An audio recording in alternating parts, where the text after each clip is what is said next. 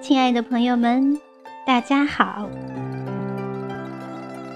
今天小林与您分享的是由1905年诺贝尔文学奖得主、波兰籍作家亨利克·显克维奇撰写的经典对话体散文《我为你祝福》。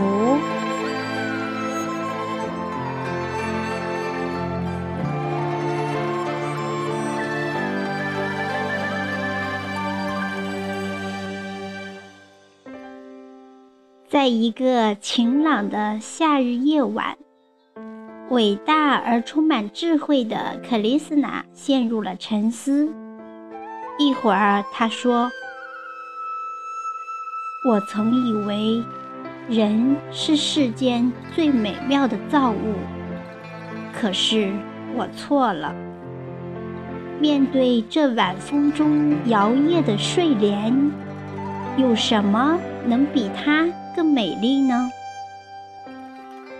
月色中渐次展开的花瓣，紧紧地吸引着我的目光。是的，人类之中找不出这样的美。他一边叹息，一边说：“我。”作为一个神，为什么不用自己的力量创造一个生命，使它恰如睡莲一般出现于人类之中，使它成为人类与大地的欢乐？睡莲哈，你就变成一位妙龄少女，站在我面前吧。鱼如飞燕掠水，漾起轻柔的涟漪。月光皎洁，夜色明亮，夜莺也唱起了动人的歌。蓦地，一切又归于沉寂。法术已经完成，一朵美人形的莲花。出现在克里斯娜面前，神自己也经历了。他说：“原是湖上的一朵睡莲，如今成了我思想之花。你有什么要跟我说的吗？”花的少女开口了。一如被夏夜的清风吻过，洁白的花瓣在窃窃低语：“主呵，你给我生命，但你让我住在哪儿呢？你知道，当我是一枝花儿的时候，风一刮，我就颤抖，闭上花瓣。主哈。”我怕狂风暴雨，也怕雷电，还怕太阳炙人的光。你让我变成少女，却依旧保存着我原来的性情。我害怕这土地和地上的一切啊！克里斯娜抬起她那充满智慧的眼睛。望着夜空中的星辰，深思一会儿后，问道：“你可愿意生活在山顶上？山顶上有积雪，太冷。主啊，我害怕。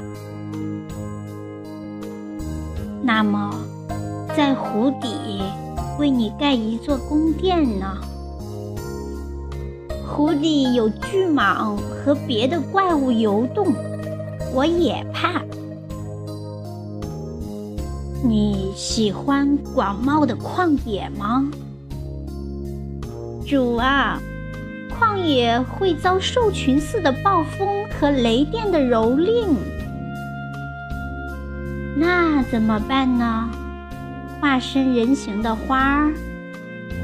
哦，在埃罗拉山洞里住着神圣的隐士们。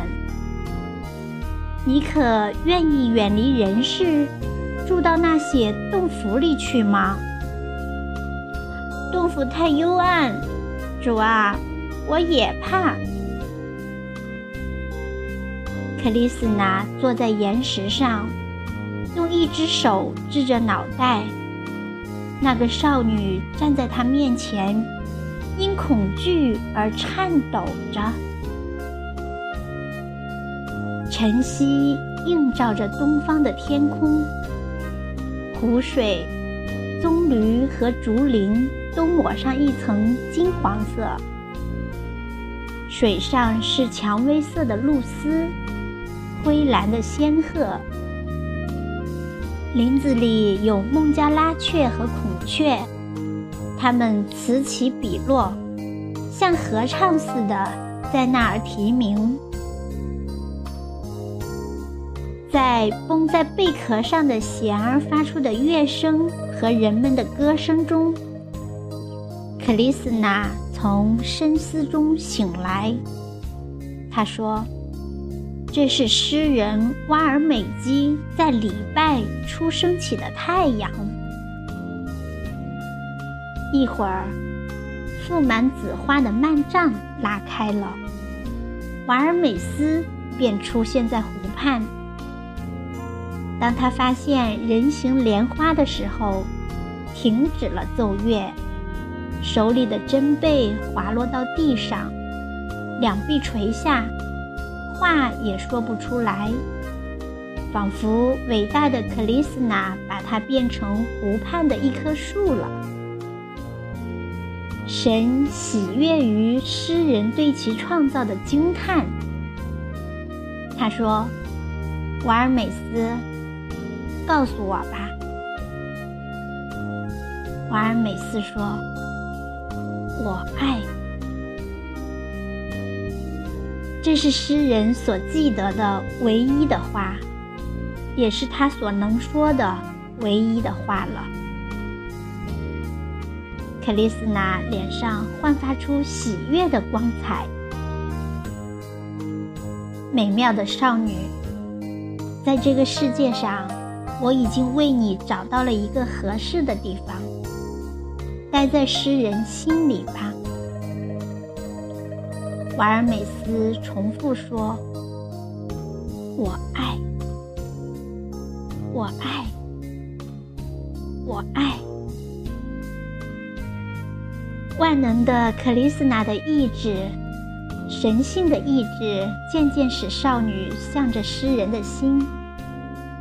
神又使诗人的心像水晶一样的纯净透明。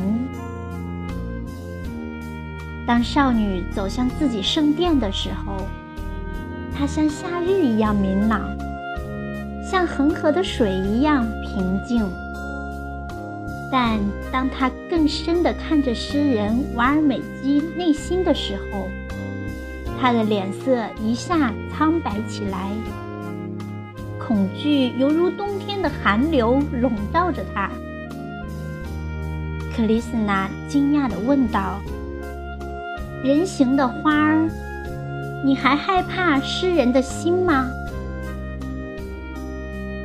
主啊，少女回答说：“你要我住在哪儿呢？我在诗人的心里看到了积雪的山顶，潜伏着怪物的深渊，隐藏着风暴雷电的旷野，还有埃罗拉。”洞府的幽暗，这使我害怕，主啊！但善良聪明的克里斯娜回答他说：“人形的花儿，别担心。要是瓦尔美基心里有孤寂的积雪，你就是春天温馨的和风，可以使它们融化。”要是他心里有深渊，你就是那深渊里的一颗珍珠；要是他心里有一片荒漠，你就在那里播种幸福的花；要是他心里是埃罗拉幽暗的洞窟，你就是黑暗中的光明。这时，诗人瓦尔美基又恢复了说话的能力。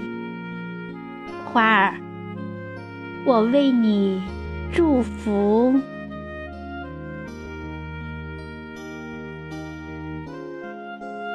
这是一篇篇幅不长的美文，但也可以读出文学大师游刃有余的浑厚功力。作家的谋篇布局十分巧妙和精致，他用花儿的美丽来象征诗意的美好，用积雪、巨蟒、旷野和幽暗的洞府来归纳生活的冷漠和人生的灰暗，并借助于神的法力，把它们一并置入诗人的心中。让他们在那里有机化合成超凡脱俗、美丽神奇的诗意，就像一盘精心准备的棋局，棋谱已经了然于胸。显克维奇手法熟稔，几乎是不假思索地投放出每一粒棋子。他所摄取的文学素材。按照预定的情节路线，入丝入扣，精确无误地进入自己的位置。等到大局一定，你会发现，在不知不觉之中，他就完成了对表现对象的合围。在文章的体例上，显克维奇采用了对话体。作家将对话体结构方式的特点。发挥到了极致。这种方式可以简化文章的演进程序，剔除叙述过程中的一切杂物，直截了当，突出呈现那些必不可少的细节。当然，其间有时也需有必要的衔接和组合。这时，显克维奇总是惜墨如金。不多注一字，而尽得风流。文章开始，我们读到的是神克里斯娜的对话式的内心独白，而文末的这一段，克里斯娜的言语：“人形的花儿，别担心。”要是瓦尔美基心里有孤寂的积雪，你就是春天温馨的和风，可以使它们融化；要是他心里有深渊，你就是那深渊里的一颗珍珠；要是他心里有一片荒漠，你就在那里播种幸福的花。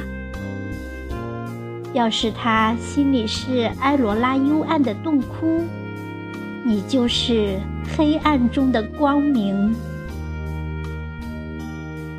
显克维奇的这最后一跳，精彩绝伦。这一跳，跃上了境界，文章顿时具有了温暖人心的光芒。它不仅让你回味全篇。惊奇文章立意的高远，而且托举起意味深长的写作主题，揭示出诗性的本源和结构，诗意的美丽和价值。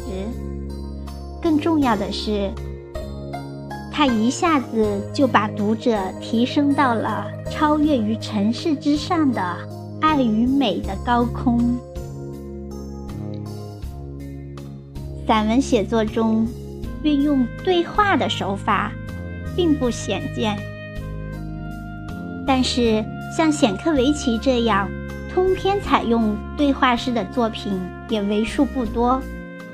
他的这种方式，让你的阅读过程轻松愉快，让你的审美注意高度集中，并最终得到心灵的净化、灵魂的升华，收获巨大的审美快感。我为你祝福，堪称对话体散文中一个不可多得的文本经典。好了，朋友们，今天的美文分享与经典评析就到这里，感谢您的聆听。本文的深度评析来自于周元峰老师在天涯论坛上的发帖，感谢周老师的无私分享。我是小宁，期待着与您再次相会。